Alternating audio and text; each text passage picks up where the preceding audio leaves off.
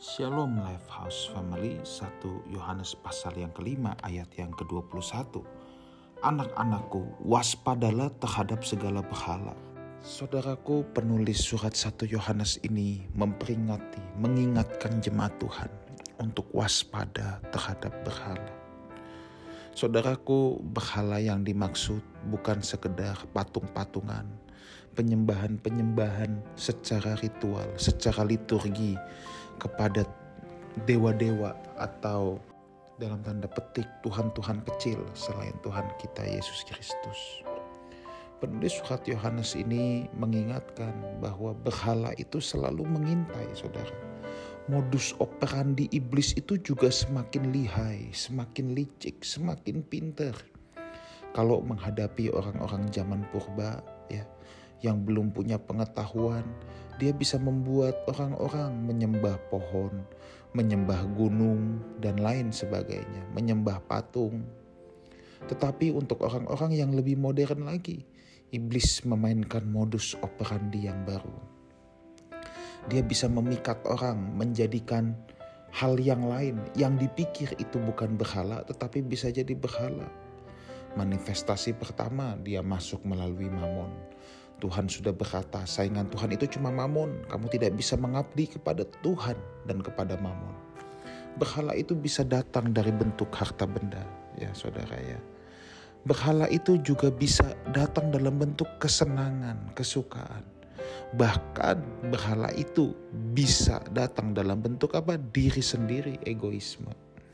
Mengatakan ini bukan berarti saudara tidak boleh punya uang, tidak boleh punya hobi, kesenangan, tidak boleh mengasihi diri sendiri. Bukan itu saudaraku. Misalnya mengasihi diri sendiri, bukankah Tuhan berkata, kasihilah sesamamu manusia seperti engkau mengasihi dirimu sendiri. Nah, di sini kita melihat bahwa kita harus bisa mengasihi diri sendiri dulu dengan benar. Itu sebagai benchmark untuk kita bisa mengasihi sesama dengan benar.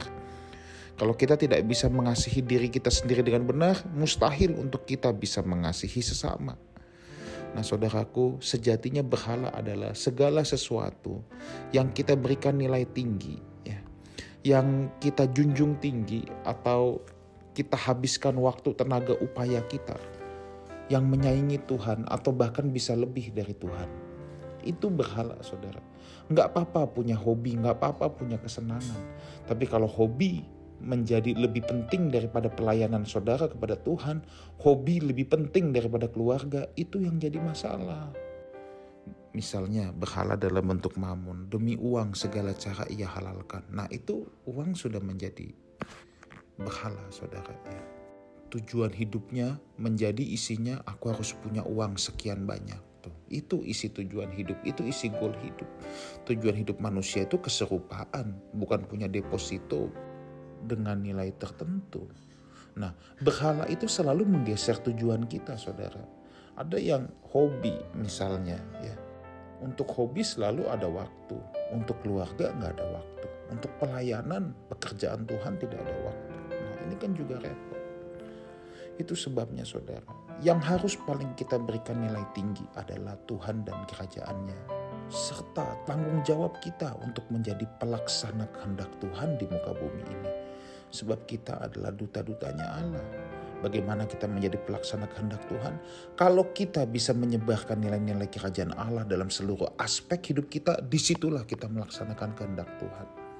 Orang-orang di kantor kita, di sekeliling kita, di keluarga kita, orang yang berinteraksi dengan kita, bisa melihat, bisa digarami dengan nilai-nilai kerajaan Allah yang kita hidupi. Di situ kita menjadi pelaksana kehendak Tuhan. Itulah sebabnya waspada saudaraku, jangan sampai berhala merusak hidup kita. Sesuai peringatan penulis surat Yohanes, waspadalah terhadap segala berhala. Tuhan Yesus menyertai kita semua. Amin.